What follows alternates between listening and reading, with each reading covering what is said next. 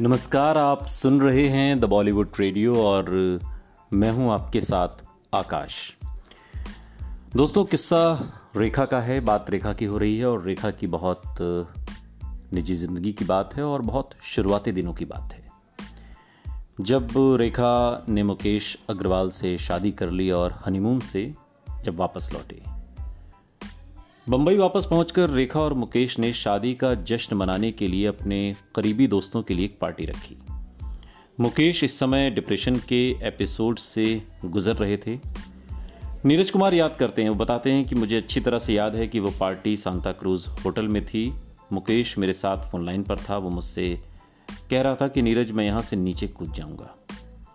Depression में मुकेश की खुदकुशी की प्रवृत्ति और मुखर होकर उभर रही थी। नीरज कुमार ने उसे समझाने की बहुत कोशिश की। उन्होंने कहा कि तुम्हारी हाल ही में शादी हुई है और लेकिन मुकेश अजीब सी बातें कर रहा था। उसे महसूस हो रहा था कि मानो उसकी ज़िंदगी का कोई मतलब नहीं है और वो उसे ख़त्म करना चाहता है। मुकेश के साथ अब ऐसी घटनाएँ नियमित रूप से होने लगी थी। वो बार बार ऐसा करने लगा था और उसके करीबी लोगों को ये बातें अब थकाने लगी थीं। नीरज कुमार बात के दिनों में याद करते हुए इसका ज़िक्र करते हैं।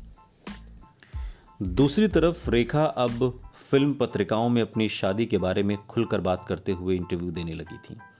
इन इंटरव्यूज़ में वो मुकेश को अपनी ज़िंदगी का प्यार बता रही थी। The love of her life Mukesh Agarwal, इस नाम पर मेरा पहला रिएक्शन ये था कि इस नाम में ज़रा भी रोमांस नहीं है। जो सपना मैंने देखा था, ये उससे बिल्कुल अलग था। लेकिन आज मुकेश अग्रवाल सबसे अहम है। रेखा ने कहा कि, और फिर ये बातें रेखा ने कही थी, और इसी दौरान रेखा की बतौर हीरोइन एक एक्शन फ़िल्म भी रिलीज़ हुई थी, आज़ाद देश की गुलाम। इस फ़िल्म और अपनी शादी को लेकर रेखा सुर्खियों में थी।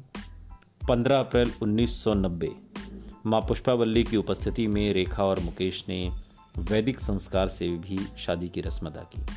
ये शादी प्रसिद्ध तिरुपति मंदिर में हुई लेकिन इस रस्म की सबसे खास बात यह थी कि रेखा के पिता जिमिनी गणेशन बेटी को आशीर्वाद देने के लिए अपने फ़िल्म निर्माता दोस्त राघवेंद्र राव के साथ आए थे। लंबे अरसे के बाद रेखा की ज़िंदगी में खुशियाँ आई थीं। ये सारी घटनाएँ एक शुभ शुरुआत की तरफ़ इशारा कर रही थी।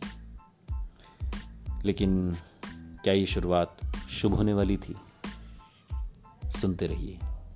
द बॉलीवुड रेडियो सुनता है सारा इंडिया।